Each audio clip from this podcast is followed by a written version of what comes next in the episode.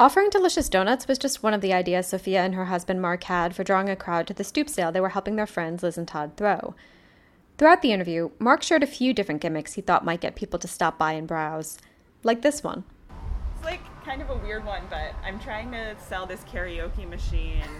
You have a karaoke That machine? yes, Oh yeah, what is it? You should take it out of the box. that I, I probably haven't. I used to use at parties, but I haven't used it in a decade at least. But it was a gift from my younger brother and his then girlfriend on my birthday, right shortly after our mother passed away. And it was like, I because I loved karaoke so much. It was like, oh, we're gonna have this big party, and we got you your own karaoke machine.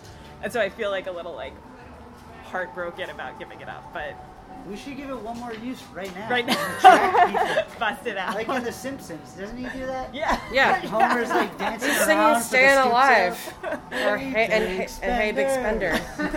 I think that's a great idea, and I, I really hope you do that. One free song with every purchase. Oh, I like Or we'll that. stop singing. Yeah, we'll shut up. if Our neighbors. will Make buy it be everything. Mark, because he's probably the worst singer out of all Oh, of I'm us. really bad. Yeah. Thanks for the memory of sentimental verse. Nothing in my purse, and chuckles when the preacher said, for better or for worse, how lovely it was.